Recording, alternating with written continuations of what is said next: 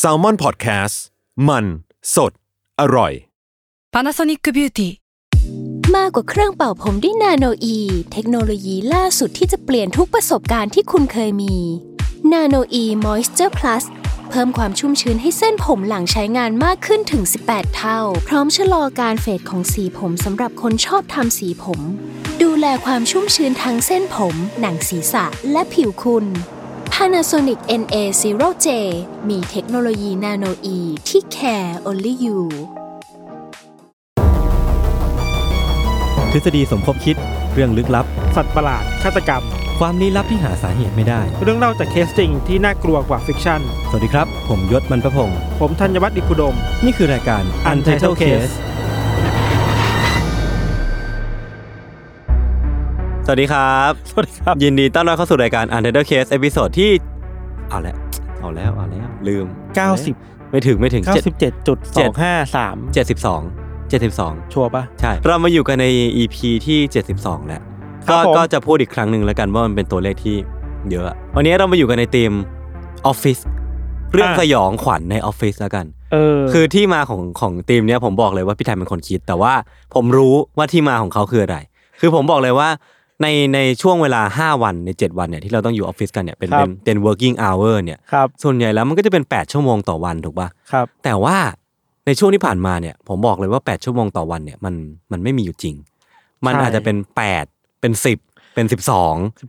พี่ทันกับผมเนี่ยบอกเลยว่าอยู่ออฟฟิศกัน เรียกได้ว่าเยอะกว่าอยู่บ้านอ่ะ บางทีก็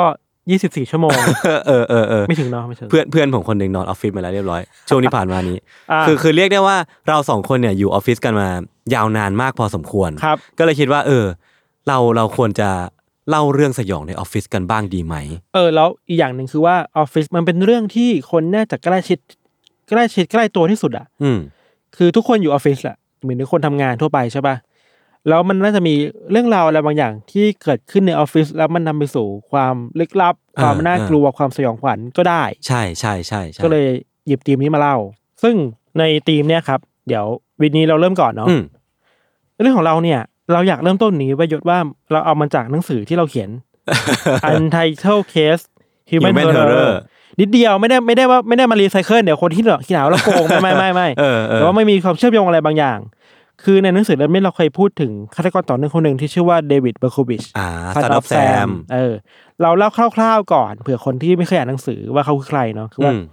เบอร์คูบิชเนี่ยเป็นฆาตกรต่อเนื่องที่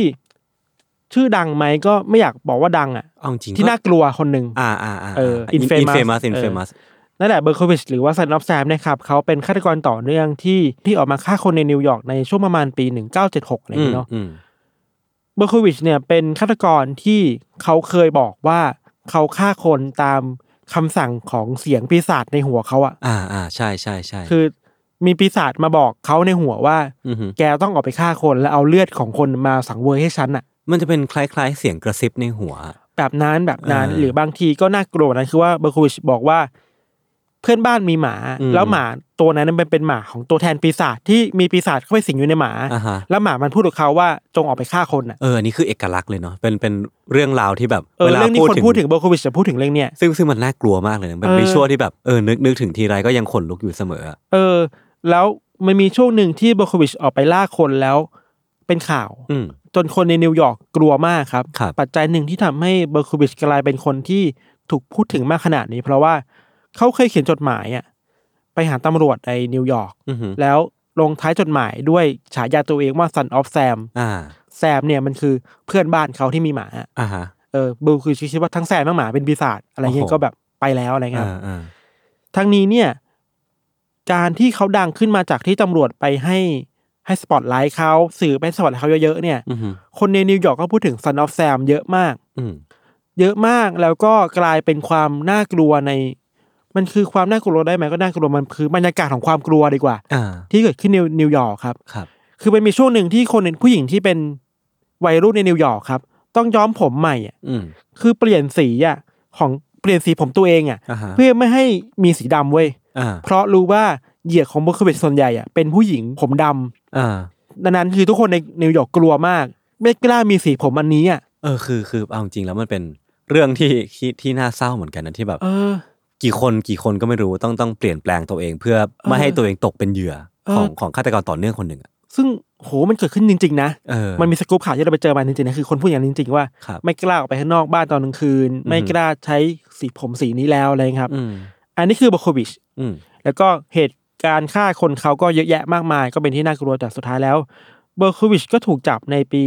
1977 อืม แล้วก็ได้รับโทษจำคุกตลอดชีวิต ครับ ถ้าอยากรู้เรื่องมากกว่านี้ก็ไปอ่านในหนั งสือได้ ผมขายนิดนึง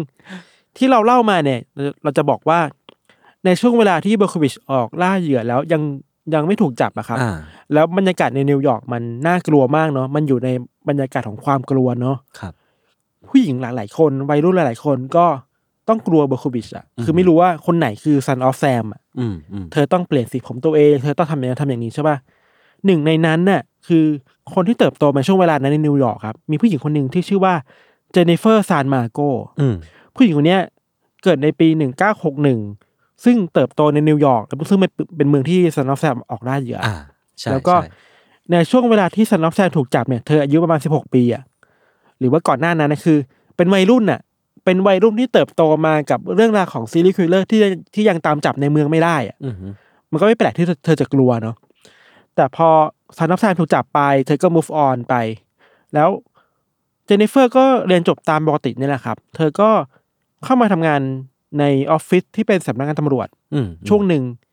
แล้วก็ย้ายไปย้ายมา เข้าใจว่าย้ายไปอยู่ในเมืองซันตาบาบาร่าอะไรเงี้ย ก่อนที่จะย้ายมาทำงานด้านการจัดการสำนักงานไปรษณีย์ในเวลาต่อมาในเมืองอื่นเนาะไม่ใช่นิวยอร์กละ ครับ ในตอนที่เจนนิเฟอร์มาทำงานที่ออฟฟิศไปรษณีย์นี้ใหม่ๆอ่ะเธอได้รับคำชื่นชมเยอะมากเลยเว้ยว่า เป็นคนที่ไฟแรง อ่า productive อ่ะ เออ ทำงาน เออเออ เร็วถึงแม้ว่าจะมาในกะดึกอะกะสามทุ่มอะไรเงี้ย อ่าฮะ แต่ว่าถึงแม้จะดึกอะเธอแบบมาด้วยพลังงานอ่ะมาทำงานแบบรวดเร็วให้เสร็จ ทุก รุ่น คนชอบ รุ่นใหม่ไฟแรง เอออย่างนั้นน่ะ แต่ว่าพอทำงานไปเรื่อยๆครับ ทุกคนก็เริ่มเห็นความผิดปกติของเจเนฟเฟอร์มากขึ้นน่ะ อืม เราเล่าอย่างนี้ก่อนว่า สภาพแวดล้อมในออฟฟิศของไปรษณีย์อ่ะมันเชื่อมโยงกันนะระหว่างออฟฟิศจัดการกับออฟฟิศที่ต้องมีคนจัดการเรื่องพัสดุจดหมายอ่ะทีเนี้ยมันจะมีผู้เครื่องจักรเยอะมากเลยเว้ยเช่นเวลาเรามีส่งพัสดุไปอ่ะมันต้องผ่านเครื่องจักรอ่ะ อืม ในการสแกนของในการลำเลียงของไปตามจุดต่างๆนะครับ เพราะฉะนั้นเจเนฟเฟอร์เองก็ต้องมาย้ายจากออฟฟิศที่เป็นโต๊ะนั่งอ่ะมาที่โรงงานนี้บ้าง ย้ายไปย้ายมาแล้วอยู่ในสภาพที่มันไม่ค่อยดีเท่าไหร่ อืม ที่เราบอกไปว่ามันทำให้คนสงสัยถือว่า มันมีครั้งหนึ่งที่เจเนฟเฟอร์อ่ะลุกไปเก็บของบนตู้ที่มันมีสิ่งของวัสดุที่เธอต้องไปเช็คอ่ะมีคนเห็นเธอยืนคุยกับใครอยู่ไม่รู้เว้ย อ่าฮะ คือหันหน้าเข้ากับตู้นะ เออ แต่คุยกับคุยกับตู้อ่ะ เออเออเออเริ่มเริ่มแปลกละเริ่มแบบ หยิบเอกสารมาก็คุยกับตู้ อ่าฮะ เอาเอกสารเข้าไปในตู้ก็คุยกับตู้ ครับ ตอนแรกนึกว่าคุยคนเดียวเหมือนคนทั่วไปเหมือนเรายศอะเวลา อ่า บ่นอะไร อ่า คนเดียวอะแต่เมื่อเริ่มไม่ใช่แล้วอะคือคนคิดว่า เธอไม่ได้คุยกับตู้อะ อ่าฮะ แต่เธอกำลังคุยกับเพื่อนในจินตนาการคนหนึ่งอะ อ่าฮะ นึกออกปะแค่ เออ มองผ่าน เออ ตู้อะแต่คุยกับเพื่อนคนหนึ่งอะ คือปกติแล้วเวลาเราพูดคนเดียวอะพี่ทันเราอาจ อืม จะเป็นการพูดเพื่อแบบอ่ะทบทวนตัวเองหน่อยไหมว่า ใช่ใช่ เรากำลัง ใช่ ต้องทำอะไรตรงหน้าเราแบบ เออ เฮ้ยต้องเก็บเอกสารตรงนี้ไว้นะ ไว้ตรงนี้นะ แต่ว่าบทสนทนามันมันไม่ค่อยชี้นำไปทางนั้นถูกป่ะพี่ทัน ใช่มันไม่เหมือนการทบทวนตัวเองอะ อ่าฮะ อย่างเหมือนเราเวลาเราคุยกับตัวเองก็เอ้ยตรงนี้ยังไงนะ เออเออเออ เฮ้ยอันนี้กี่โมงแล้ว แต่นี่เหมือนกำลังเอ่ยถึงคนสักคนหนึ่งอยู่อะ เออก ำลังตอบโต้อะไรกับสักคนสักคนหนึ่งอยู่ที่แบบ ทุกคนมองไม่เห็นน่ะ อือหือ เรื่องราวมันก็ดูลึกลับมากขึ้นครับ เมื่อบทสนทนาต่าง ๆ ของเจเนฟเฟอร์เนี่ยมันเริ่มเห็นชัดเจนว่าเธอไม่ได้คุยคนเดียวบางทีเธอหันซ้ายหันขวาไปคุยกับอากาศอะ อืม แปลว่าเออมันมีคนในจินตนาการของเจเนฟเฟอร์อยู่ตรงนั้นน่ะ อ่าฮะคือบทสนทนาของเธอเนี่ยมีตัวละครบางอย่างที่ เออเออ รองรับมันอยู่อะ เออ แล้วที่น่ากลัวกว่าเดิมคือว่า พอมีอย่างนี้ไปเรื่อยๆครับ คนที่อยู่รอบข้างเจเนฟเฟอร์ก็เห็นว่า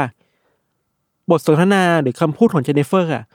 มันเริ่มดุเดือด มันเริ่มเต็มไปด้วยความโมโห โกรธทา ฉุนเฉียว อือหือ มากขึ้นเรื่อยๆอะจากแค่คุยในสำเนียงที่เป็นโมโนโทนอะ อือหือ เธอเริ่มมีน้ำเสียงที่โกรธลงไปคุยกับ เพื่อนคนนั้นในจินตนาการมากขึ้นอะ เออ มันเริ่มแปลกมากขึ้นแล้วอะ อ่าฮะ แล้วหลังจากเนี้ยมันจะมีอีกหลายอย่างที่มันแปลกกว่าเดิมเว้ย เช่น มีพนักงานคนหนึ่งมาเล่าจากสกู๊ปที่เราไปดูนะ คือว่าเขาบอกว่าเขากำลังเดินผ่านเจเนฟเฟอร์อะแล้วเหมือนเจเนฟเฟอร์กำลังทาลิปสติกทั่วไปใช่ป่ะ อืม แต่ว่าพอเดินผ่านอ่ะ เจเนฟเฟอร์หันมาที่เขาอ่ะ เอาลิปสติกทาตั้งแต่ ขอบของหน้าฝั่งหนึ่งอ่ะ เออย าวไปถึงหน้าอีกฝั่งหนึ่งอ่ะ เชี่ย แล้วหันมาให้เขาเห็นอ่ะ เฮ้ย มันเป็นภาพที่โคตรน่ากลัว น่า เลย กลัว แล้วนี่เราพูดเลยจนขนลุกอยู่เลย เออ คือแบบเฮ้ยหรือว่ามันเกิดอะไรขึ้นกับเจนนิเฟอร์หรือเปล่านะ มันเริ่มมีความผิดปกติแล้วอะ เออ ความน่ากลัวหรือความแปลกๆที่เกิดขึ้นกับ อืม เจนนิเฟอร์ มันก็มีอย่างนี้มาเรื่อยๆครับ ครับ จากคนที่ดูเป็นคนยิ้มแย้มแจ่มใส ร่าเริง อืม เฟรนลี่อ่ะ ไฟแรงอะ ไฟแรงเป็นมือใหม่ที่แบบโอ้มือมือกำลังมาอะไรเงี้ย อ่าฮะ เจนนิเฟอร์ก็เริ่มน่ากลัวมากขึ้นเรื่อยๆ แล้วก็คนก็เริ่มกลัวที่จะเข้าหาเจนนิเฟอร์มากขึ้นอ่ะ อืมอืม คือไม่รู้ว่าเธอจะเป็นยังไงหรือเปล่าอ่ะขณะเดียวกันเจนนิเฟอร์เองก็เริ่มมีความโมโหง่ายกับสิ่งต่างๆ มากขึ้นอ่ะ ม เช่นชอบเคลี้ยงของชอบชอบแบบทำเสียงดังต่างๆ อะไรเงี้ยครับกลายเป็นว่าตอนเนี้เจเนฟเฟอร์เริ่มไม่สนใจที่จะคุยกับเพื่อนร่วมงานแล้วอะ อืม รูทีนของเธอคือว่าในหนึ่งวันนะ เธอมาออฟฟิศเปิดแฟ้มทำงาน คุยกับเพื่อน เพื่อนในความคิดเธออะ อ๋อไม่ใช่เพื่อนที่ออฟฟิศด้วยนะ เพื่อนในความคิดอะ โอ้โห อย่างนั้นอะทำงานเสร็จแล้วกลับบ้าน อ่าฮะ เป็นวนลูปอย่างเงี้ย เออ ตามข้อมูลที่เราไปเจอมาคือว่าภาพแบบเนี้ยมันเกิดขึ้นในออฟฟิศนี้ประมาณหกปีอะ โอ้โห หกปีเลยนะเว้ย หกปีเต็มเต็มๆเลยเหรอ แล้วมันเป็นหกปีที่ไม่มีใครกล้าเข้ามายุ่งกับเจเนฟเฟอร์มากเท่าไหร่อ่ะ เชี่ย คือผมมานึกว่ามันจะเป็นแค่แบบช่วงพีเรียดสั้นๆ เป็นเดือน เป็นอาทิตย์อะไร อื เงี้ย มเราคิดว่ามันคงแบบค่ ค่ อ อยย ๆ ๆ มาก ไต่ ขึ้น ระดับ มากขึ้น ขึ้น เรื่อยๆอย่างเนี้ย อ่าฮะ จุดเปลี่ยนมันเกิดขึ้นในช่วงประมาณเดือนกุมภาพันธ์ปี 2001 ครับ ครับ ในวันนั้นน่ะเจเนฟเฟอร์เดินไปคุยกับเพื่อนร่วมงานคนหนึ่ง อันนี้เป็นคนจริงๆนะ เพื่อนคนนี้ชื่อว่าเด็กสเตอร์แชนนอน อือหือ คือก่อนหน้าเนี่ยครับเด็กสเตอร์เนี่ยมีเพื่อนคนหนึ่งด้วยเหมือนกัน แล้วเพื่อนคนนี้ของเด็กสเตอร์เนี่ยฆ่าตัวตาย ม อันนี้เราไม่รู้เพราะอะไรนะมาแต่ว่าในตอนที่เจนนิเฟอร์เดินไปคุยกับเด็กสเตอร์อ่ะ เธอพูดถึงคนเนี้ยที่ฆ่าตัวตายขึ้นมาเว้ยเออชื่อคนนี้ที่ฆ่าตัวตายขึ้นมา อืม และเหมือนแบบพูดอะไรบางอย่างที่ไม่ดีเกี่ยวกับคนที่ฆ่าตัวตายอ่ะ จนทำให้เด็กสเตอร์ฟังแล้วฉุนเฉียวมาก จนแบบโกรธมาก จนต้องออกไปคุยกับเจ้านายว่าเฮ้ยพอสคาชับช่วยมาดูเจนนิเฟอร์หน่อยได้ไหมอ่ะ เออ ว่าเธอเป็นอะไร เธอ เธ พูด ออาจ จ จะเป็นมาก ทำ ไปแล้วหรือเปล่า หรือเธอต้องการความช่วยเหลือหรือเปล่าอะ ครับ หลังจากนั้นเจ้านายของเจนนิเฟอร์ครับ ก็เรียกเจ้าหน้าที่ให้มาช่วยดูแล อืม ในตอนที่มีคนมาแบบมาคุยกับเจนนิเฟอร์อะสองคนสามคนอะไรเงี้ยเจนนิเฟอร์เหมือนไม่ยอมรับว่าเธอผิดปกติอะครับ แล้วเธอก็ไม่ยอมรับการที่แบบต้องมีคนพาเธอไปดูแลในสถานที่เป็นจิตเวชอ่ะ เออ เธอก็เริ่มแบบโกรธพูดเสียงดัง มีโยนเข้าของเสียงดังมากคนในออฟฟิศหันมาดูอ่ะ แสดงความไม่พอใจ มันเกิดความวุ่นวายเกิดขึ้นในออฟฟิศอ่ะ ครับ สุดท้ายแล้วคือต้องเรียกตำรวจมาเลยอ่ะ โอ้โห เออ แล้วตำรวจก็ก็คือแบบมาล็อกมืออะด้วยกุญแจมือ แล้วก็พาเธอไปโรงพักแป๊บหนึ่งเว้ยหลังจากนั้นก็พาเจนนิเฟอร์จากโรงพักเนี่ย ไปในสถานบำบัดด้านจิตเวช อืม สามวันสามวันแล้วก็ปล่อยเธอออกมา อืม จากสามวันเนี่ยมันเป็นประเด็นเหมือนกันนะคือ ถ้าคนที่ป่วยจริงๆอ่ะ สามวันมันไม่ช่วยอะไรปะ เออแล้วมันมีบางข้อมูลที่บอกว่าสามวันเนี่ยเจ้าหน้าที่ไม่ได้วินิจฉัยอะไรเจนนิเฟอร์เลย อ่าฮะ แค่อยู่ดูแลเฉยๆอ่ะไม่ได้แบบวินิจฉัยไม่ได้หาอะไรมาช่วยเหลือรักษาเธอให้แบบจริงจังอ่ะ อืม มันก็เป็นคำถามกันเนาะ อืม ซึ่งเนี่ยเดี๋ยวมันจะส่งผลต่อเรื่องต่อไปครับ คือว่า พอเจนนิเฟอร์ออกมาปุ๊บ เธอก็ใช้ชีวิตอยู่ในอีกเมืองหนึ่ง เข้าใจว่าย้ายมาอยู่ในนิวเม็กซิโก อืมฮึ ซึ่งสภาพอากาศมันจะเป็นแบบทะเลทรายหน่อยๆ อะไรอย่างนี้เนาะ ในช่วงเวลานั้นเองครับเจนนิเฟอร์เองก็ไปสมัครงานตามสถานที่ต่างๆ ก็ย้ายงานไปเรื่อยๆ ไม่ได้ทำงานที่ไหนแบบเป็นหลักเป็นแหล่งมากนักอะครับ จากเหตุการณ์เนี้ยคือเราคิดว่าเหตุผลหนึ่งที่หลายคนต้องระวังเธอว่าเหมือนว่าเธออะเริ่มมีการแสดงออกอยู่แล้วว่าเธอ เริ่มมีอาการทางจิตเวชจริงๆอะ อ่า เช่นเวลาคือเข้าไปในเมืองแล้วเธอไปซื้อของอ่ะ ทุกคนจะบอกว่าเจนนิเฟอร์มีอะไรที่แปลกๆอยู่อ่ะ อืมฮึ มันมีตัวอย่างที่เราไปเจอมาเว้ยคือว่า มันมีครั้งหนึ่งที่เจนนิเฟอร์ไปปั๊มแก๊สเราไม่รู้ว่าเธอไปเติมแก๊สแล้วหรือยังนะแต่ที่แน่ๆคือเธอเดินไปหาพนักงานที่แบบรับจ่ายเงินอ่ะ ที่แคชเชียร์แล้วเธอถามพนักงานว่า เอ้ย เธอตัวเธอเองอ่ะจ่ายเงินแล้วหรือยัง เอ้า พนักงานบอกว่าจ่ายแล้วจบแล้ว เจนนิเฟอร์หันกลับมาพูดกับเพื่อนในจินตนาการว่า นี่ไงฉันบอกแล้วฉันจ่ายเงินแล้วอ่ะ เชี่ยอัน คื นี้ อ ขนลุกะ เพื่อนคนเนี้ยยังตามมาอยู่ อ่าฮะ ด้วยอ่ะ โหยคือแสดงว่าพออาการมันเริ่มยกระดับอะหรือว่ากราฟมันเริ่มไต่ขึ้นอะ อืม คนเพื่อนคนเนี้ยเพื่อนในจินตนาการคนเนี้ยมันเริ่มที่จะออกมาจากบริบทออฟฟิศแล้วอะ เออตามมาด้วยอะ มันออกมาอยู่ในชีวิตประจำวันของเจนนิเฟอร์เรียบร้อย ใช่ครับ แล้วอะ เรื่องราวแปลกๆมันยังมีขึ้นอีกนะ เช่นในปี 2004อ่ะ เธอไปติดต่อสำนักงานอะไรบางอย่างในท้องถิ่นนี่แหละ ครับ แล้วเธอเอาเอกสารตั้งหนึ่งใหญ่ ๆ มาก ไปให้กับสำนักแห่งนี้ อือหือ เหมือนกับว่าเธออยากจะขอจดทะเบียนทำสื่อไว้ยแล้วสื่อเนี่ยจากเอกสารเนี่ยเขาไม่สามารถรับเธอได้ เพราะว่าเอกสารเราเนี่ยมันเต็มไปด้วยพวก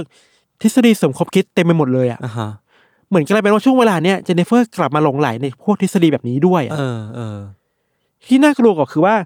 ในความคิดที่เธอเขียนมาในเอกสารเหล่านั้นน่ะที่อยากให้ตีพิมพ์อะเธอเชื่อว่า รัฐบาลอเมริกาอยู่เบื้องหลังของการครอบงำล้างสมองผู้คนเว้ย อืม และทำให้เธอเป็นแบบนี้อะ อืม รวมถึงการที่ทำให้เธอไล่ออกอ่ะ ถูกไล่ออก ก็เกิดจากเหตุการณ์แบบนี้อย่างนี้ด้วยเหมือนกันอ่ะ ทั้งหมดทั้งมวลคือมีรัฐบาลอเมริกาอยู่เบื้องหลังเหรอ เออ แล้วที่น่ากลัวมากคือเธอเชื่อด้วยว่า รัฐบาลมีโครงการอะไรบางอย่าง ที่บงการความคิดของผู้คนให้กลายเป็นฆาตกรต่อเนื่อง ไอ้เหี้ย แล้วหนึ่งในนั้นที่รัฐบาลสร้างขึ้นมาคือซันออฟแซมอ่ะ โอ้โห จากคนที่เคยกลัวซันออฟแซมอ่ะ อ่าฮะ เธอตีความไปเองว่าซันออฟแซมเป็นคนที่รัฐบาลล้างสมองมา และกลายเป็นหนึ่งในฆาตกรต่อเนื่องที่เป็น เออ ผลผลิตของทางรัฐบาลเอง เออ คือ โห มัน โคตร มาถึง พีค ขณะนี้แล้วครับ อ่าฮะ หลังจากนั้นโอเคแหละ ทางสำนักงานนั้นสามารถรับเอกสารเธอได้ เพราะมัน อืม ดู อืม น่ากลัวมันดูปั่นมากเกินไปอะ มันไม่มีที่มาที่ไป เออมันดูอันตรายอ่ะ ครับ คุณนี้ก็ได้ พอมาในปี 2006 ครับ มันก็เป็นช่วงเวลาที่เจเนฟเฟอร์อยู่กับข้อมูลพวกเนี้ย ม ทฤษฎีพวกเนี้ยเยอะมาก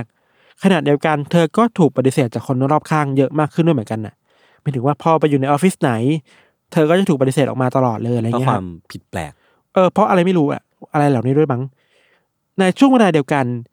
เธอก็เริ่มย้อนกลับมารู้สึกแค้นกับออฟฟิศไปรษณีย์ที่แรกอะ อือหือ ที่เคยไล่เธอออกมา เธอรู้สึกแค้นที่ทำไมต้องตำรวจมา ล็อกกุญแจมือใส่เธอ อืม แล้วทำให้เธออับอายจนถึงวันเนี้ยหมายถึงว่าแก อืม เธอเธอคิดว่า มันเป็นการกระทำที่ทำให้เธออับอายสุดในชีวิตหนึ่งอะ คือเรียกได้ว่าเป็นปนเป็นปมหนึ่งในชีวิตที่มัน ทิ้ง ใหญ่ ไว้ พอสม อะ ควร เออซึ่งเราคิดว่ามันก็จริงแหละ ครับ ว่ามันก็อาจจะเกินไปแหละที่เอา อืม เจ้าตัวที่มาอะไรอย่างงี้เนาะในจุดที่เจเนฟเฟอร์เครียดมากๆเนี่ยเธอมีความรู้สึกว่าอยากล้างแค้นมากขึ้นมากขึ้นเรื่อยๆเนาะจนมีวันหนึ่งเธอถึงกับแบบไปซื้อปืนมาเก็บไว้อะกระบอกหนึ่งกับตัว อืม ด้วยที่ว่าโอเคสักวันหนึ่งจะเอาไปทำอะไรสักอย่าง อือหือ เจเนฟเฟอร์อยู่กับไอ้ปืนเนี่ยสิบห้าวันเลย อืม คือจ้องมองมัน อืม พกไปไหนด้วยกับมันตลอด จนถึงวันที่สามสิบมกราคมปีสองพันหกนะครับเจเนฟเฟอร์หยิบปืนเนี่ยที่ซื้อมาปืนพกเนี่ยออกจากบ้านขับรถ แล้วขับออกไปที่ออฟฟิศไปรษณีย์ที่เคยไล่เธอออกอะ ที่เดิมที่เธอทำงานที่แรก ที่แรกอะ และเธอก็ถูกไล่ออกครั้งแร เอก อ ด้วย เข้าใจว่ามันดึกแล้วแหละ มันเป็นที่ที่เธอเคยชินอะแล้วเธอจอดรถที่หน้าออฟฟิศนั่นอะลงจากรถ แล้วมีคนเดินผ่านมา เธอเอาปืนนั้นยิงเข้าที่หัวคนนั้นเลยอะ เดี๋ยวนะ โดยแบบไม่ต้องคิดอะไรมากอะยิงเข้าที่หัวแบบตั้งใจอะ เฮ้ย แล้วในบริเวณนั้นมีอีกคนสองคนอ่ะเธอก็ยิงอีกสองคนนั้นตามไปด้วยอะ เฮ้ย จากนั้นเจเนฟเฟอร์ก็เดินเข้าไปที่ออฟฟิศไว้ย อ่าฮะ เจอคนในออฟฟิศก็ยิงใส่ยิงใส่ยิงใส่ เฮ้ย เหตุการณ์เนี่ยครับมีคนที่เสียชีวิตจากการยิงเจเนฟเฟอร์หกคนอะ โอ้โห ที่ออฟฟิศเก่าของเธออะหลายคนยังจำเจเนฟเฟอร์ได้ด้วยซ้ำว่าคนนี้ไงที่แบบเคยมีปัญหาออฟฟิศเราอ่ะ อ่าฮะ คือเธอกลับมาล้างแค้นอ่ะ ไอ้เหี้ยพีคมาก มันมีบางข้อมูลที่เราไปอ่านมาคือว่าคนในออฟฟิศบางคนอ่ะหนีไม่ทันเพราะว่าเสียงดังเกินไปอ่ะ อืม มันคือโรงงานอ่ะความเป็นที่มีมีเครื่องจักรที่ต้องปั่นอะไรบางอย่างตลอดเวลา อ่าฮะ ทำให้เวลาได้ยินเสียงปืนแล้วอ่ะไม่คิดว่า ไม่รู้ เป็นเสียงปืนไง ครับ ก็แบบเอ้ยหนีไม่ทันอะไรเงี้ยหรือบางคนที่อยู่ในออฟฟิศนั้นอ่ะเขาใส่ที่อุดหูอ่ะเพราะเสียงมันดังเกินไปอะก็เลยไม่รู้ว่ามันมีเสียงปืนดังขึ้นอ่ะ พอเจเนฟเฟอร์มาก็หนีไม่ทัน อืม อะไรเงี้ยครับ ในตอนที่ตำรวจมาถึงจุดเกิดเหตุเนาะ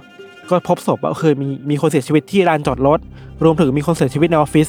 แล้วพอเดินต่อเข้าไปก็เจอศพของเจเนฟเฟอร์ไป อืม คือเธอยิงตัวเองตาย โอ้โห เป็นคนสุดท้ายของเหตุการณ์นี้อะไรเงี้ย อ่าฮะ ก็จบเหตุการณ์นี้ไปเว้ยคือแบบ มันคือการล้างแค้นออฟฟิศ เออ แต่ว่าเรื่องที่น่าคุยคือเรื่องแรกนะซันนอฟแซมอะที่เราหยิบมาตอนแรกอะ อ่าฮะ มันเอฟเฟกต์กับจิตใจคนมากกว่าที่เราคิดนะเว้ย เออ ใช่ ใช่ ใช่ไหม มันสะท้อนออกมาให้เห็นในบทความที่เธอต้องการที่จะตีพิมพ์ออกมา เออ คือมันชัดเจนมากเลยว่าไอ้ความกลัวที่เคยเคยเกิดขึ้นตอนเธออายุ16 ปี อืม ตอนเธอยังเป็นวัยรุ่นแล้วกลายเป็นเธออาจจะเป็นหนึ่งในเหยื่อของซันออฟแซมไอ้ความหเหยื่อ วาด ของความกลัว เอออ ไรเงี้ย ความหวาดระแวงตรงนั้นมันมันยังคงอยู่กับเธอ มันฝังอยู่ในใจคนนะเราคิดว่านะ เออ แล้วที่ที่บังเอิญหรือว่าอะไรไม่รู้ไว้ยคือว่าซันออฟแซมเองก็เคยเป็นพนักงานในออฟฟิศไปรษณีย์แต่คนละที่นะ อ่าฮะ แต่ทำอาชีพนี้เหมือนกันอ่ะ อ่าฮะ แล้วในวันที่เขาก่อเหตุอะเขาก็ไปหาปืนพกมาเหมือนกันน่ะ โอ้โห เจเนฟเฟอร์ก็ทำอะไรนี้เหมือนเหมือนกับซันออฟแซมเลยอ่ะ เออ นอกจากนั้นคือซันออฟแซมได้ยินเสียงในหัว อืม ตัวเองนะ เจเนฟเฟอร์ก็ได้ยินเสียงในหัวตัวเอง มีเพื่อนในจินตนาการของตัวเองด้วยเหมือนกันน่ะ มีคนสั่งให้เธอทำนู่นทำนี่เหมือนกัน เป็นไปได้ว่าอาจจะมีเสียงคนนั้นเนี่ยเพื่อนคนนั้นสั่งให้เธอทำอะไรหรือเปล่าก็ไม่รู้อ่ะ เออ มันมีทั้งความเหมือน อืม มันมีทั้งการที่เจเนฟเฟอร์อาจจะเป็นเหยื่อของความกลัวของซันออฟแซมที่มันทิ้งอะไรบางอย่างไว้ในใจเธอด้วยเหมือนกันนะ อ่าฮะ ซึ่งตรงเนี้ยโคตรน่ากลัวเลย เอ นะ อน่ากลัวจริง เวลาเราพูดถึงซีรีส์ค i ลเลอร์หรือฆาตกรต่อเนื่องที่มันส่งผลต่อสังคมอ่ะ อืม เราไม่เคยมาถึงจุดนี้ได้เลยว่า เฮ้ย หรือว่าซีรีส์คิลเลอร์สร้างความกลัวแล้วมันบ่มเพาะอะไรบางอย่างทำให้คนกลายเป็นฆาตกรได้ด้วยเหมือนกันนะ อ่าอ่า อันนี้เราคิดว่าอาจจะเป็นไปได้นะ แต่ทางทางวิจัยหรือทางวิชาการอาจจะไม่รู้แหละ อืม อันนี้คิดไปเองอาจจะผิดก็ได้นะครับ ครับ อีกเรื่องหนึ่งคือว่า จุดเชื่อมโยงระหว่างซันออฟแซมกับเจเนฟเฟอร์อะทั้งทั้งสองคนเป็นคนที่เคยทำงานในไปรษณีย์อะ อืม เราไปเจอมาว่าในอเมริกามันมีคำแสลงคำหนึ่งคำว่า going postal เว้ย อ่าอ่าเคยได้ยินเคยได้ยิน เออ มัน มันคือคำที่อธิบายว่าสภาพย่ำแย่ในออฟฟิศของไปรษณีย์ในอเมริกา อืม มันทำให้คนคลุมคลั่งได้ อืม สุขภาพจิตย่ำแย่ได้อะ อืม เฮ้ย เนี่ย เจเนฟเฟอร์คือเหยื่อของบรรยากาศแบบนั้นด้วยในออฟฟิศด้วยเหมือนกันนะ หรือเปล่า หรือเปล่าใช่ไหม ซึ่งจริงแล้วพี่ที่ที่พี่ธันพูดมาก็น่าสนใจมากเลยว่า สุดท้ายแล้วอิ f ฟ u e n เ e ของเจนนิเฟอร์มันมีหลายหลายแฟกเตอร์มากเหลือเกินอ่ะ แล้วมันมีคำว่า postal killing อ่ะ อ่าฮะ คือ postal killing มันตามมาจาก going postal เว้ย ครับ postal killing มันหมายความว่าเหตุการณ์ยิงกันที่เกิดในออฟฟิศไปรษณีย์อ่ะ อืม แล้วมันมีหลายเหตุการณ์มากอ่ะ อืม ใช่ใช่ใช่ แล้ว ใช่ เหตุการณ์ของเจเนฟเฟอร์เขาอยู่ในนั้นน่ะ มันแปลว่าเฮ้ยมันมีซัมติงอะไรในบรรยากาศหรือ culture ของออฟฟิศไปรษณีย์แหละ ในยุคสมัยนั้น ในยุคสมัยนั้นที่มันทำให้คนเป็นแบบนี้ได้ อ่าอ่า อันนี้คืออีกปัจจัยหนึ่ง อีกปัจจัยหนึ่งคือไอการพาเจเนฟเฟอร์ไปสถานนั้นน่ะสามวันน่ะ เออ แค่สามวันอะ โหมันมันช่วยอะไรเธอได้แค่ไหนนะ เออ ถ้าเราคิดว่าเจเนฟเฟอร์เป็นคนป่วยที่ต้องได้รับการดูแลอะ อือฮึ สามวันมันทำอะไรเธอไม่ได้เลยนะหมายถึงว่า ใช่ มันไม่สามารถช่วยอะไรเธอได้เลยนะ ใช่ใช่ อันนี้ก็น่าตามถามครับยังมีอีกอีกเรื่องหนึ่งคือ ช่วงเวลาที่เจเนฟเฟอร์กลับมาหมกมุ่นอยู่กับ ทฤษฎีสมคบคิดอ่ะ มันเป็นช่วงเวลาที่เธอมีความบอบช้ำทางจิตใจแล้วอ่ะ อือฮึ แล้วเนี่ยอันนั้นคิดอันนั้นคิดว่ามันคือความอันตรายของทฤษฎีสมคบคิดว่ะ อืม ที่มันบั่นทอนจิตใจคนมันปั่นสมองคนมันปั่นจิตใจคนไปถึงขั้นนี้ได้อ่ะ อ่า เราไม่สามารถพูดทฤษฎีสมคบคิดในมุมแค่ตลกขบขันได้อย่างเดียวอ่ะ อือฮึ ความอันตรายของมันคืออย่างนี้แหละ อืม มันร้ายคนได้นะ ใช่ใช่ มันทำให้เจนนิเฟอร์คิดได้นะว่าเฮ้ยหรือว่าไอ้สิ่งที่เราถูกกระทำมา มันเป็นแผนของรัฐบาล อ่าฮะ หรือว่ามันเป็นอย่างนั้นเป็นอย่างนี้นะ อ่า มันมันพาคนไปจุดที่จุดที่เขาไม่เคยเป็นมาก่อนได้อะ อืม อันเนี้ยอันตรายเว้ย เออแล้วยิ่งอย่างเจเนฟเฟอร์เองอะที่เธอไม่ได้มีคนที่คอยเป็นกระจก หรือว่าคอยเป็นกำแพงสะท้อนกันไปมา อืม เธออยู่คนเดียว อืม กับคนที่เป็นเพื่อนในจินตนาการของเธอผมคิดว่าความคิดหรือว่าความขาดตรงเนี้ยไปอะมันทำให้ความคิดทฤษฎีของคิดของเธอมันมันพุ่งไปสุดมากอะ การอยู่กับตัวเองอะ เออ แล้วอยู่กับสิ่งที่ตัวเองเชื่อว่ามันจริงอะ ใช่ แล้วไม่มีคนมาช่วยตรวจสอบอะ เอออั อันเนี้ยอันตราย ใช่ใช่ แล้วเราคิดว่าแฟกเตอร์ทั้งหมดเนี่ยปัญหาด้านจิตใจตัวเจนนิเฟอร์เอง สภาพแวดล้อมความกลัวต่อขั้นได้กันต่อเนื่องที่มันฝังกันอยู่ในเจนนิเฟอร์เอง อือฮึ ทฤษฎีสมคบคิดเองบริบทของการทำงานที่มันในสภาพแวดล้อมที่ไม่ดีเอง อืม มันรวมอยู่ในเจนนิเฟอร์หมดเลยอะ อ่าฮะ จนทำให้เธอระเบิดออกมาเป็นการล้างแค้นครั้งนี้ในออฟฟิศอะ ซึ่งนำไปสู่หกศพแล้วก็ เอออี อีกบวกอีกหนึ่งก็คือตัวเธอเอง เออ นั่นแหละครับ เรื่องของเรา โอ้โหโหดหูจริง น่า ๆผ ก ม ลัวเนาะ ผมมาว้าวว้าวตรงที่ว่าเออมันมีความเกี่ยวโยงกับซันออฟแซมโดย อืม ที่โดยที่เราก็ไม่รู้นะว่ามันจะมีเคสอย่างนี้จริงๆอ่ะบนโลกอะ เออ คือปกติแล้วเราพูดถึงผลกระทบของการมีฆาตกรต่อเนื่องบนโลกเนี่ย อืม ผมคิดว่ามันมันมันก็คือการเสียชีวิตของคนที่เป็นเหยื่อ แค่นั้น แค่นั้น เชิงกายภาพ ใช่ในเชิงกายภาพ แต่แต่เราก็ไม่ได้ไม่ได้รู้ว่ามันมีหลักฐานที่มันเป็นเชิงประจักษ์ขนาดเนี้ยว่า อืม ความบอบช้ำหรือว่าความกลัวความหวาดระแวงในจิตใจของคนที่มันเกิดขึ้นอ่ะ มันจะส่งผลให้กลายเป็นอีกฆาตกรคนหนึ่งอะ พูดไงดีนะ คือว่าเราคิดว่าก็มีในช่วงเวลานั้นเองครับ ก็น่าจะมี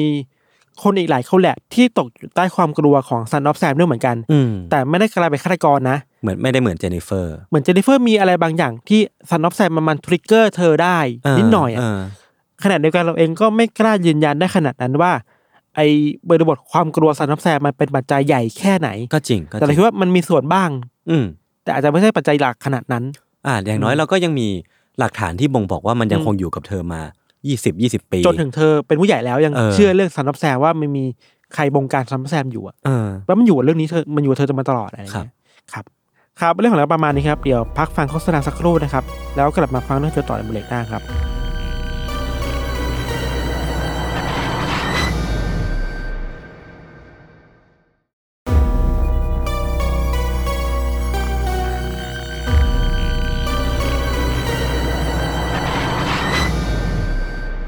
โอเคครับ กลับมาอยู่ในเบรกที่ 2 ของรายการ Untitled Case EP ที่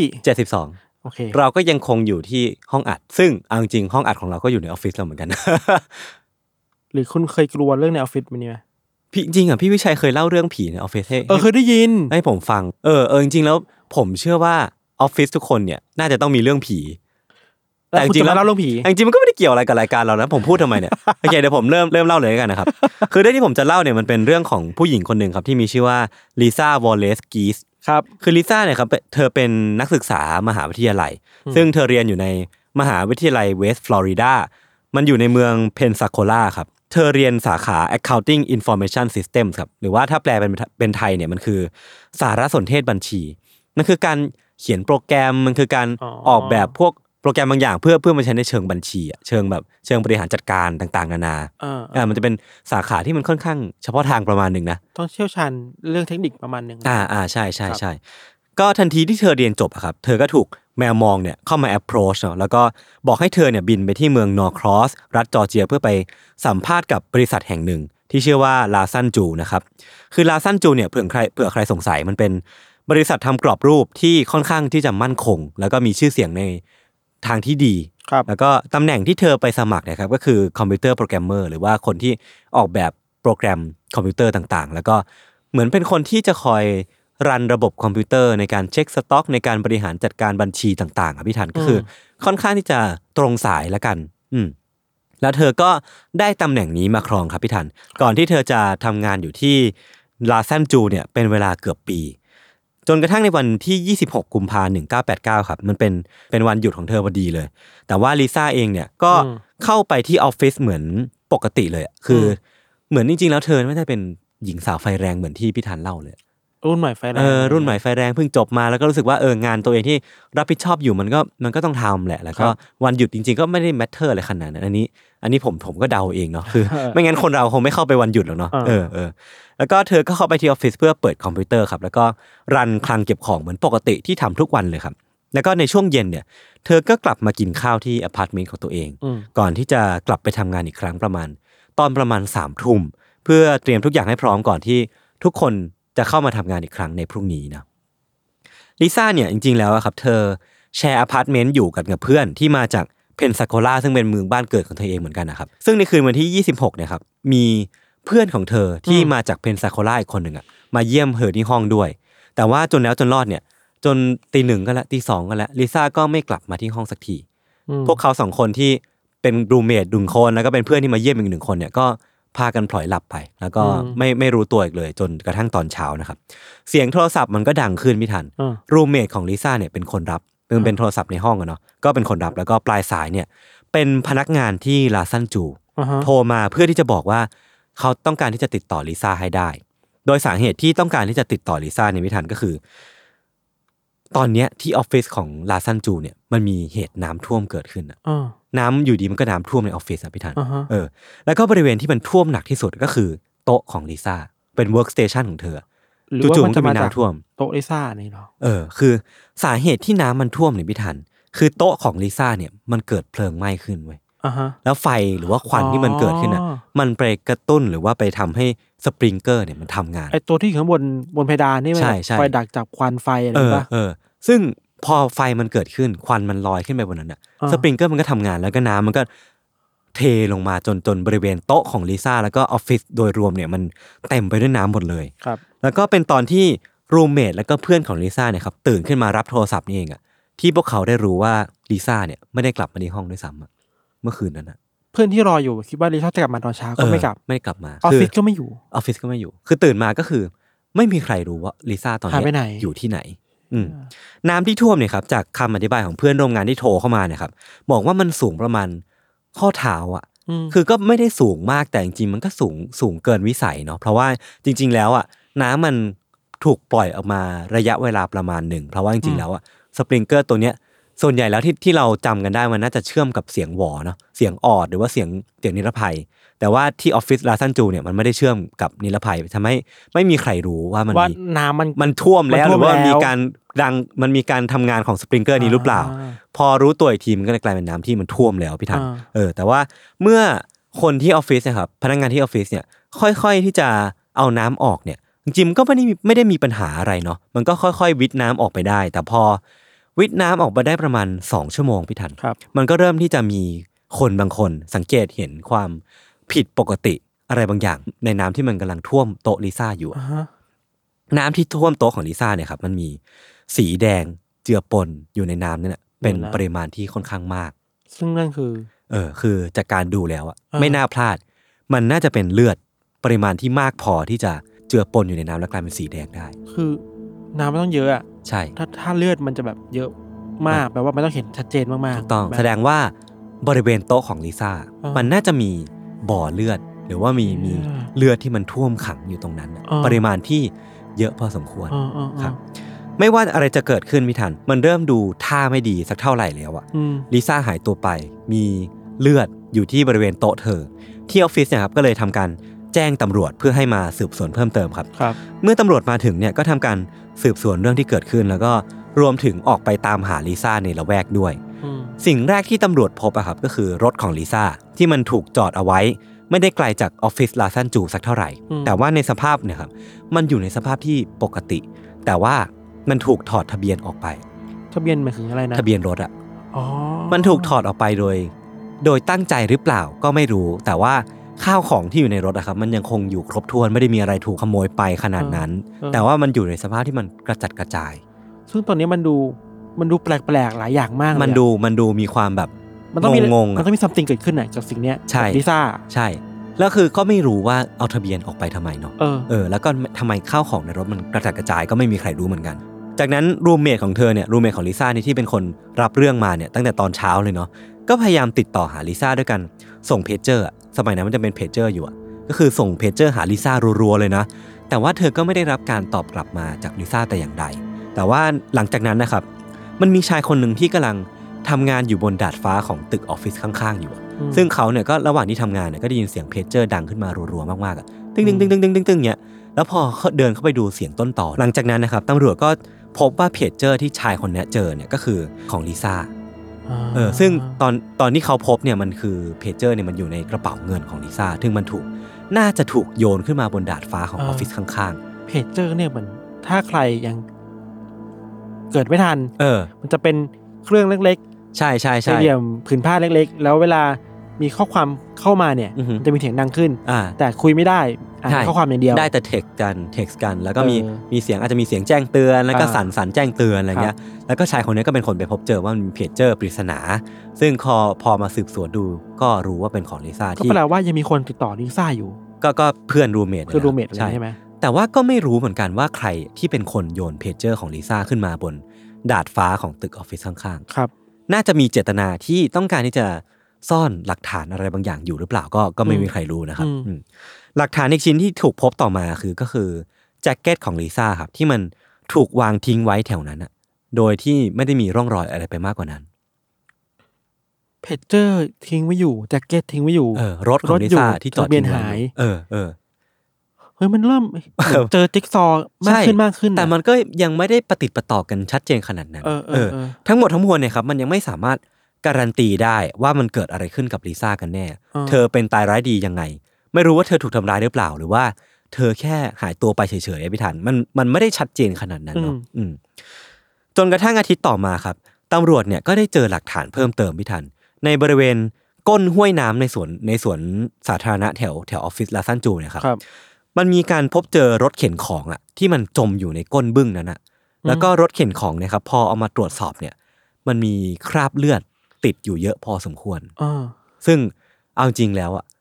มันก็ไม่รู้เหมือนกันว่าคราบเลือดเนี่ยมันมาจากตอนไหนเนาะ อ่าฮะ เออแล้วก็ไม่ใช่แค่นั้นนะครับตำรวจยังพบกับวัตถุที่ที่ออฟฟิศลาซันจูเนี่ยใช้เป็น door stopper อะคือเรียกว่าเยที่หยุดประตูอ่ะ ที่ติดอยู่บนพื้นอย่างนี้เหรอ อ่า อ ใช่ใช่ใช่ เวลาปิดประตูมาจะอยู่ได้แค่นี้ เออเออมันตกอยู่แถวออฟฟิศอ่ะแล้วก็พอมาตรวจสอบเนี่ย มันจะเหมือนกับที่เจอในรถเข็นเลยอะ ครับ คือมันมีคราบเลือดอะ ติดอยู่ในปริมาณที่เยอะมาก อ่า ๆ พอสมควร อ่า อืมเมื่อทำการตรวจสอบคราบเลือดบนกำแพงในออฟฟิศแล้วพี่ทันเขาพบว่ามันมีร่องรอยการแตกกระเซ็นของคราบเลือดอะแล้วก็วิเคราะห์จากตำแหน่งความสูง แล้วก็ปริมาณของเลือดที่ติดอยู่บนกำแพงแล้วอะตำรวจจึงเดาว่า ที่หยุดประตูที่ตำรวจพบเพิ่งพบเจอมาเนี่ย น่าจะเป็นอาวุธที่คนร้ายเนี่ยใช้ในการฟาดเข้าไปที่หัวของลิซ่า อ่า แล้วก็ความรุนแรงของมันเนี่ยมันน่าจะเพียงพอกับการที่ลิซ่าเนี่ยที่ทนที่เป็นคนถูกฟาดเนี่ย เออ จะเสียชีวิตอะ อ่าฮะ เพราะว่าปริมาณเลือดแล้วก็ต่างๆนานา มันบ่งชี้มากๆว่า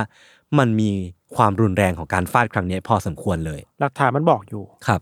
คราบเลือดอีกที่ที่ตำรวจพบอะครับก็คือ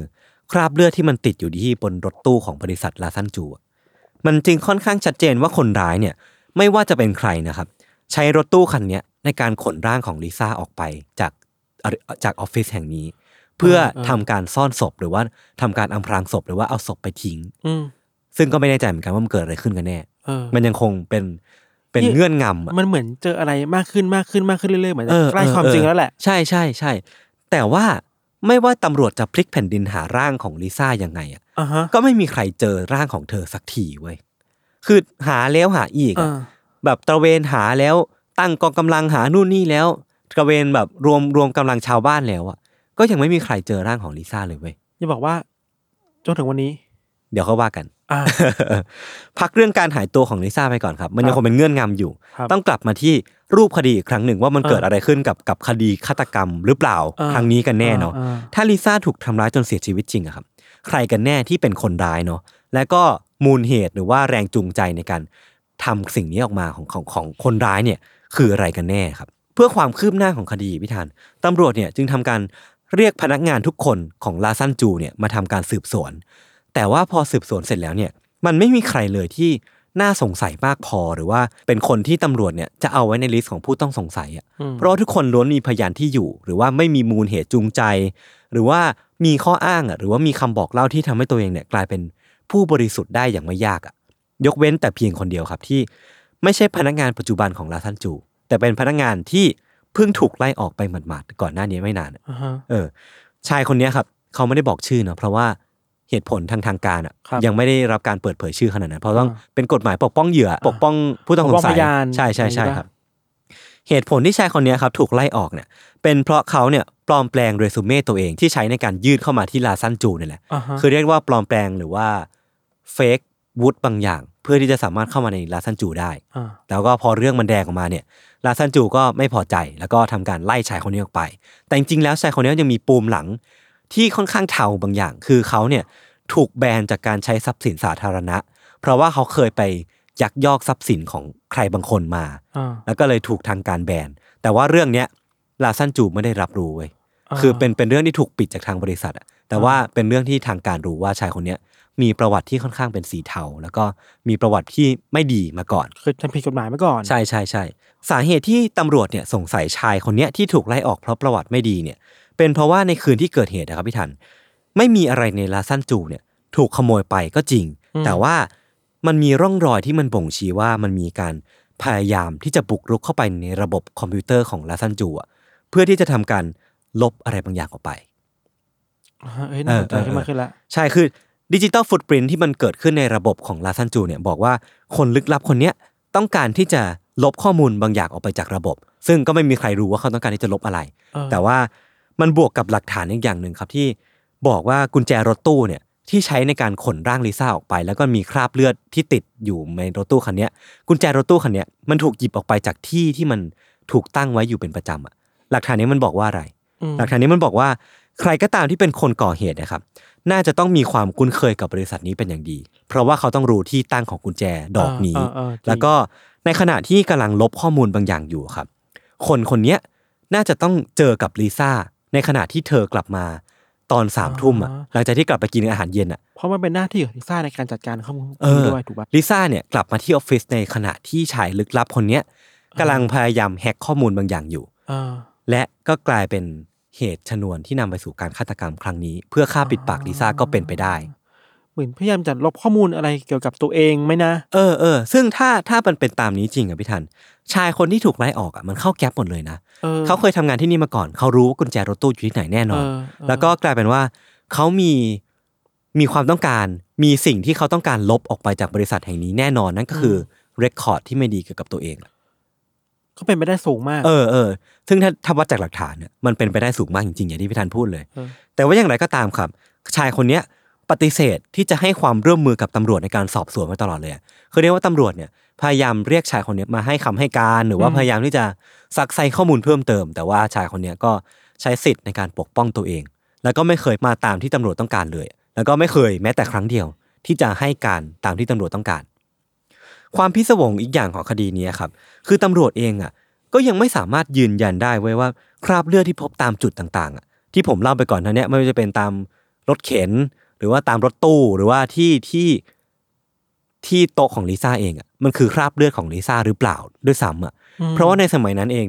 เทคโนโลยีการตรวจสอบ DNA ก็อาจจะยังไม่ได้เจริญมากนัก ยังไม่ได้แม่นยำรวดเร็วเหมือนตอนนี้ คือมีแล้วแหละ แต่ว่าไม่ได้แม่นยำรวดเร็วอย่างมี อ่า ตอนนี้อย่างที่พี่ธันพูด แล้วก็ที่โต๊ะของลิซ่าพี่ธัน อืม อย่างที่บอกไปว่ามันมีการดังขึ้นของสปริงเกอร์แล้วก็มีการฉีดน้ำลงมา อ่า คือน้ำเนี่ยมันทำให้การตรวจสอบ DNA อ่ะมันเป็นไปได้ยากมากๆอ่ะแล้วมันเป็นการทำลายหลักฐาน เออนะบอกว่า ครั้งหนึ่งอะ หรือแปลว่าเขาตั้งใจ ใช่ ทำ ช่ ให้ไฟไหม้ เออ แล้วน้ำมันออกมาเพื่อทำลายข้อมูลหรือ ใช่ ตัวตนอะไรบางอย่าง ใช่ใช่ คือทิ้งไว้อย่างเงี้ยหรอ ก็อาจจะเป็นไปได้เว้ยคือถ้า เออ ตำรวจเนี่ยไม่สามารถยืนยันได้ว่าคราบเลือดที่พบเจอที่โต๊ะของลิซ่าเป็นเลือดของลิซ่าเอง เออ เป็นเรื่องของลิซ่าจริง ๆ หรือเปล่า น่าทำให้จุดเริ่มต้นหรือว่าจิ๊กซอว์ชิ้นแรกอะที่ตำรวจจะใช้เป็นการหลักฐานในการจับชายคนในคนหนึ่งอะ ไม่มี ไม่มี แล้วมันเริ่มต้นไปต่อไม่ได้เลยเว้ย มันแบบติดล็อกตั้งแต่แรกอะเออ แล้วก็ที่พีกกว่านั้นนะพี่ทันที่ผมบอกว่ามันมีหลักฐานบางอย่างที่ถูกพบข้างนอกอะว่ามันมีตั้งแต่แจ็คเก็ต หรือว่ารถเข็นที่มันจมอยู่ในน้ำหรือว่าคราบเลือดในรถตู้อะพี่ทัน ครับ คือมันก็ไม่สามารถตรวจสอบ DNA ได้ เพราะว่าหลังจากที่เกิดเหตุการณ์หายตัวไปของลิซ่า มันมีฝนตกหนักเกิดขึ้นน่ะ อืม เออแล้วพอฝนมันตกหนักอะกลายเป็นว่าคราบ DNA หรือว่าสิ่งที่ควรจะตรวจสอบได้มันอันตรธานหายไปหมดเลย มันก็ไปกับน้ำ เออ มันมันอาจจะทำให้การตรวจสอบ DNA มันคลาดเคลื่อนได้ แล้วก็ อืม กลายมาเป็นสิ่งที่คนที่อยู่ฝ่ายตรงข้ามอะหรือว่าคนที่เป็นฝ่ายจำเลยอะสามารถใช้ในการคัดง้างว่าหลักฐานเนี้ยมันไม่ได้แวลิดขนาดนั้น ก็เป็นไปได้ ก็เป็นไปได้ เออทำให้ไม่มีใครบอกได้ว่าที่เราจินตนาการมาทั้งหมดเนะครับ ที่ผมได้เล่ามาตั้งแต่ต้นน่ะ เออ มันคือเหตุการณ์ที่เกิดขึ้นจริงกับลิซ่าหรือเปล่า อ่าฮะ ด้วยซ้ำอ่ะ เพราะว่าเราไม่สามารถเอา DNA ตรงนี้ไปไปแทนตัวลิซ่าได้ด้วยซ้ำอ่ะ แปลว่าก็ยังเป็น unsolved murder ใช่ค่อนข้าง อยู่ ที่ เหรอ เป็นอันโซฟใช่ เชี่ยน่ากลั เอ ว อ คือในรถ BMW ของผู้ต้องสงสัยพี่ทันที่เป็นคนที่ถูกเพิ่งถูกไล่ออกไปเนาะ เออ เมื่อทำการตรวจด้วยลูมินอลลูมินอลคือคือ แสงที่แบบสอพอส่องไปจะเห็นว่ามันมีคราบเลือดอยู่ เออเออเออ ก็พบว่ามันมีร่องรอยที่มันคล้ายที่จะเป็นคราบเลือดอะหลงเหลืออยู่เล็กน้อยอะแต่มันก็ไม่ได้มากพอที่จะบอกได้ว่ามันเป็นคราบเลือดจริงหรือเปล่า หรือว่ามันอาจเป็นเพียงความบกพร่องทางการตรวจสอบ แล้วก็มันไม่ได้แวลิดมากพอที่จะเป็นเป็นหลักฐานมัดตัวชายคนนี้ได้ด้วยซ้ำอะอืมการหายตัวไปของลิซ่าเนี่ยครับมันยังคงเป็นปริศนาต่อเนื่องมาอีกหลายสิบปี จนกระทั่งภรรยาของผู้ต้องสงสัยคนเนี้ยมาบอกทางการว่า เธอเชื่อว่าร่างของลิซ่าเนี่ย อยู่ในบ่อน้ำในพื้นที่ที่เธอแล้วก็สามีเนี่ย ครอบครองไว้อยู่ สาเหตุที่เธอมาบอกทางการไว้อย่างเงี้ยครับ คือ เธอเนี่ยบอกทางการว่า เธอเคยเดินผ่านบ่อน้ำเหล่าเนี้ยกับสามีของเธอ ซึ่งเป็นผู้ต้องสงสัยเนาะแล้วก็สามีเนี่ยพูดขึ้นมาลอยๆ ว่า บ่อน้ำเหล่าเนี้ยน่าจะเป็นที่ที่ดีสำหรับการซ่อนร่างกายเอาไว้ มันเป็นคำที่พูดขึ้นมาลอยๆ แต่ว่าพอเอามายึดโยงกับกับความเป็นไปได้อะที่ว่าชายคนเนี้ย อาจจะเป็นผู้ต้องสงสัยในการคดีฆาตกรรม หรือว่าคดีการหายตัวไปของลิซ่าทำให้มันดู make sense ขึ้นมาว่าชายคนเนี้ยอาจจะพูดสิ่งที่เขาต้องการ หรือว่าสิ่งที่เขาคิดอยู่จริง ๆ ออกมาก็ได้ แล้วก็หลังจากที่ตำรวจเนี่ยไปสำรวจดูตามที่ว่านะครับ เขาได้ไปกะเขาได้ไปทำการสำรวจดูทั้งหมด บ่อน้ำหกบ่อ ก็ได้ทำการมุดลงไปแล้วก็ทำการขุดดู เออ ปรากฏว่าก็ไม่เจออยู่ดี ซึ่งก็ไม่รู้ว่าลิซ่าอยู่ตรงไหน ใช่ใช่ ร่างของเธออยู่ไหน คือก็ไม่มีร่างของลิซ่าอยู่ในบ่อน้ำ ทั้งหกบ่อ ทั้งหกบ่อไม่มีพบเจอเลย พบเจอแต่เพียงซากสัตว์ที่ตกลงไปตายเท่านั้นเองอะ เออคือก่อนหน้านั้นนะครับ ก่อนหน้าที่จะลงไปสืบสวนดูในบ่อน้ำเนี่ยครับ ครับ ตำรวจได้ลองมาทุกวิถีทางเลยพี่ทันทั้งจ้างไซคิกมา เพื่อดูว่ามันมีนิมิตไหนไหมที่บอกว่าลิซ่าอยู่ไหน หรือว่าทำการจ้างผู้เชี่ยวชาญด้านดาวซิ่งอะดาวซิ่งคือใช้เหล็กอะพี่ทันอาจจะเคยเห็นอะที่มันใช้เหล็กเหล็กแบบเหล็กเหล็กแท่งๆอะมาถืออย่างเงี้ยแล้วพอเหล็กมันชี้ไปทางไหนอะอาจจะมีอะไรซ่อนอยู่ใต้ดินอะ ครับ เออ คือก็ได้ใช้วิธีทุกวิถีทางนะเว้ย แต่ว่าก็ไม่มีใครเจอร่างลิซ่าสักที ตั้งแต่ตอนนั้นในปี 1989 ที่ลิซ่าหายตัวไปครับ จนถึงตอนเนี้ย30 กว่าปีอะการหายตัวไปจากออฟฟิศของลิซ่าเนี่ย ก็ยังคงเป็นปริศนาอยู่ แล้วก็ไม่มีผู้ต้องสงสัยคนไหนถูกจับ หรือว่าถูกเปิดเผยตัว อืม มาจนถึงตอนเนี้ยทุกวันเนี้ยที่คดีของเธอเนี่ยหรือว่าคดีการหายตัวไปของลิซ่าเนี่ยถูกพับเก็บไปเรียบร้อยแล้ว แล้วก็ อ่า ไม่น่ามีวี่แววว่าจะถูกรื้อฟื้นกลับเข้ามาอีกครั้งหนึ่ง ต้องรอวันที่มีหลักฐานใหม่ เออเออเออ ๆโผล่ขึ้นมาอย่างนี้เหรอ ใช่ คือมันเป็น unsolved mystery ที่มันโด่งดังมาก ๆ ในในในเมืองที่ในเมืองกวินเนตอะที่ที่ลิซ่าที่ลาซันจูอยู่ที่ลิซ่าทำงานอยู่อะคือมันเป็นหลักฐานมันเยอะนะ แต่ว่า เรา มั คิดว่า มั มัน ไม่ไม่ไม่มีใครจับมาเชื่อมโยง หรือว่ามันมันขาดบางอย่างไปจริง ๆอะ เหมือนระหว่างทางอ่ะเหมือนมันมีให้รุนว่าเอ้ยมันเจอจิ๊กซอว์มากขึ้นเรื่อยๆแล้วอ่ะ เออ เจอกระเป๋าใช่ป่ะ ใช่ เจอเพจเจอร์ เออ เจอรอยเลือด ใช่ แต่ว่าสุดท้ายแล้วสิ่งที่เราต้องการรู้สึกลิซ่าอยู่ตรงไหนอ่ะ ใช่ ไม่เจออะ ไม่เจอร่างลิซ่าเว้ย มันมันเลยกลายเป็นว่ามันมันมันเหมือนจะง่าย แต่มันไม่ง่าย และก็ไอความความคลุมเครือตรงเนี้ย มันทำให้คดีนี้มันค้างคามากว่า 30 ปีแล้วอะ แล้วสมมติว่าถ้าลิซ่าเสียชีวิตแล้วจริง ๆอ่ะ ใช่ ใครเป็นคนฆ่าเธออีกอ่ะ ใช่ใช่ใช่ใช่ใช่ หรือว่าไม่มีทฤษฎีอื่นไหมาที่บอกว่าลิซ่าจริงๆ อาจจะไม่เสียชีวิตก็ได้ เออ อันนี้ไม่แน่ใจ อันนี้ไม่แน่ใจที่เท่าที่ผมหามาไม่มีนะเออ เออ เออ สิ่งที่อยากพูดต่อครับคือ สิ่งที่มันเกิดขึ้นกับคดีการหายตัวไปของลิซ่าคราวเนี้ยคือมันเป็นที่น่าประทับใจนะมันคือการวิ่งเต้นของครอบครัว แล้วก็รูเมท เออเออ น่าประทับใจไหมก็ก็ไม่น่าประทับใจขนาดนั้นนะแต่ว่าที่พวกเธอต้องวิ่งเต้นขนาดนั้นเพราะว่ามันมีคำวิจารณ์เหมือนกันว่า เออ ตำรวจในเมืองกวินเนตเนี่ยทำหน้าที่ได้ไม่ดีสักเท่าไหร่ แล้วก็เหมือนไม่สามารถหาหลักฐานมาคลี่คลายคดีนี้ได้สักทีอ่ะทางนี้จริงๆแล้วก็พบเจอหลักฐานเยอะเนาะหรือว่าอะไรก็ตามอ่ะที่มันให้มันเป็นอิดบล็อกทำให้พวกเขา อืม ไม่สามารถไปต่อได้มันคืออะไรกันแน่ แล้วก็ อืม ทำให้การทำงานของตำรวจถูกถูกวิพากษ์วิจารณ์เหมือนกัน อืมเราคิดถึงคดีหนึ่งที่เราเคยเล่าไปในตอนมหาลัยป่ะ อือหือ หญิงหญิงจาง อ่าเออ ที่หาย เอ ตัว อ ไป ใช่ใช่ ตอนนั้นน่ะ ก็มีการหายตัวไปของคนคนหนึ่ง อือหือ แล้วสิ่งที่สำคัญคือการ การทำงานหนักของตำรวจอะเราว่านะคดีนั้นนี่คือว่ามีตำรวจคนหนึ่งที่ไปนั่งดูกล้องวงจรปิด เป็นร้อยรอบพันรอบอะ อ่าใช่จำได้ เพื่อเห็นว่าล้อรถเนี่ย มันมีรอยโหว่อะไรบางอย่าง เอ อยู่ อเออ คือมันบางทีการจะคลี่คลายคดีได้ให้ได้เนี่ย มันอยู่แค่ดีเทลนิดเดียวเองอะ ใช่ ที่ผ่านมาละคดีนี้เราจะพลาดอะไรไปบางอย่าง ที่เรา เออ ยังไม่รู้ เออ ว่าไอ้ตรงนั้นมันคืออะไรอะ อืม จิ๊กซอว์สุดท้ายคืออะไรอะ ใช่ใช่ ที่ขาด ใช่ ไปอะ แล้วมันมันมันไม่ใช่เรื่องง่ายนะ เออ ไม่ใช่ทุกอันโซฟเคสอะมันจะถูกโซฟได้ มันอาจจะเป็นเรื่องโชค หรือว่าเป็นเรื่องของจังหวะ หรือเป็นเรื่องของคนที่จะมาช่วยคลี่คลายอันนี้ได้ เออ เออซึ่งมันคือมันก็ยากเหมือนกันอะ ทุกครั้งที่เราเล่าเรื่องแบบ unsolve เรามา solve ได้อะ อือหือ มันเกิดขึ้นจาก ดีเทลเล็ก ๆ น้อยๆ นิดเดียวอะ ท่าเองอะ นิดเดียวอะ เออเออเออใช่ แบบอะไรนะ BTK killer อะ อืม มาสิ้นหนทางเพราะว่า floppy disk อันเดียวอะ ใช่ หรือแม้กระทั่งเรื่องของคดีฆาตกรต่อเนื่องปะนะที่ที่ต้องได้รับคำช่วยเหลือของของเชดเท็ดบันดี้อะ เออ อันนั้นเอง นั่นแหละ ก็ต้องเป็น นิด เป็นเรื่อง เดีย ที่ ว แบบ อะ ต้องการความช่วยเหลือหรือว่าต้องการตัวจุดประกายอะไรบางอย่าง นิดหน่อยอะซึ่ง เออ ถึงเวลานั้น อาจจะช่วยในคดีลิซ่าได้ อืม ซึ่งเรายังไม่รู้มันคืออะไร ซึ่งจริงแล้วอะผมคิดว่าครอบครัวแล้วก็รูมเมทของลิซ่าเนี่ยกำลังหวังหรือว่ากำลังรอจิ๊กซอว์ชิ้นนั้นอยู่ เพราะว่าจริง ๆ แล้วตอนเนี้ยครับ ถ้าเราเสิร์ชชื่อลิซ่ากีสอะลงใน ครับ Google อะ ครับ L I S A แล้วก็ G E I S E นะครับ ถ้าเสิร์ชเนี่ยจะพบว่าครอบครัวของลิซ่าเนี่ยนำเรื่องของเธอเนี่ยไปโพสต์ในเว็บประกาศคนหายเนี่ยเยอะมากเย ยั อะ ง แบบ ไม่ยังไม่ยอมแพ้ ยังคงไม่สิ้นหวัง อ่า แล้วก็ยังคงรอคอยจิ๊กซอว์ชิ้นนั้นที่จะทำให้รู้ว่าลูกสาวของเธอตอนเนี้ยอยู่ที่ไหนเนาะแล้วก็ถ้าสมมติว่าอยากไปอ่านเรื่องราวเพิ่มเติม หรือว่าอยากที่จะทำความรู้จักกับลิซ่าเคสของลิซ่าให้มากขึ้นเนี่ยมันจะมีเว็บไซต์ที่ชื่อว่า solvelisacase.com อืม คือค่อนข้างตรงไปตรงมาเลย มันเป็นเว็บไซต์ที่ถูกสร้างขึ้นมาโดย ครอบครัวของลิซ่า เพื่อช่วยกัน ใช่เพื่อ ไข ช่วย คดีนี้ ใช่เพื่อให้ใครก็ตามที่มีหลักฐานเกี่ยวกับลิซ่าเนี่ยส่งหลักฐานเข้ามา เพื่อทำให้กลายมันทำให้คดีนี้มันกลายเป็นโซฟเคสสักทีเนาะคือจริงๆแล้วอ่ะผมก็ได้ไปอ่ะไปอ่านข้อมูลเกี่ยวกับคดีนี้มาเพิ่มเติมเนาะ ครับ คือจริงๆมาอ่านจาก reddit อ่ะก็คือ ไม่ได้ไม่ได้น่าเชื่อถือมาก แต่ว่าฟังหูไว้หูแล้วกัน คือเขาบอกว่าคนที่เป็นคนที่มาเมนใน reddit นะครับเขาบอกว่าเขาเป็นคนที่อยู่ใกล้ชิดกับคดีเนี้ยก็คือเป็นคนที่อยู่ในละแวกที่มันเกิดเหตุนะครับ อืม เขาบอกว่าการสืบสวนคดีเนี้ยมันมีความไม่เวิร์กหลายอย่าง อืมอืม เกี่ยวกับทางการตำรวจเนาะ คือมันสามอาจจะสืบสวนไม่เก่ง หรือว่ามีความแบบฟาวเพลย์บางอย่าง ซึ่งซึ่ง อ่าอ่า เราก็ไม่รู้เหมือนกันว่าคืออะไรเนาะ อ่า แล้วก็ บอกว่ารถของผู้ต้องสงสัยเนี่ยที่เอามาตรวจลูมินอลอ่ะคือจริงๆแล้วอ่ะตำรวจจะไม่สามารถตรวจสอบรถคันนี้ของของผู้ต้องสงสัยผู้ต้องสงสัยคนนี้ได้ด้วยซ้ำอ่ะถ้าครอบครัวของลิซ่าไม่ได้ไปทำการซื้อรถของผู้ต้องสงสัยคนนี้มา เพื่อให้ตำรวจมาสืบสวนด้วยลูมินอลอ่ะ แปลว่าตำรวจเองก็ปล่อยอะไรไปบางอย่างมาก ถู เกิ ก น ต้อง ไป ใช่ใช่คือ คือ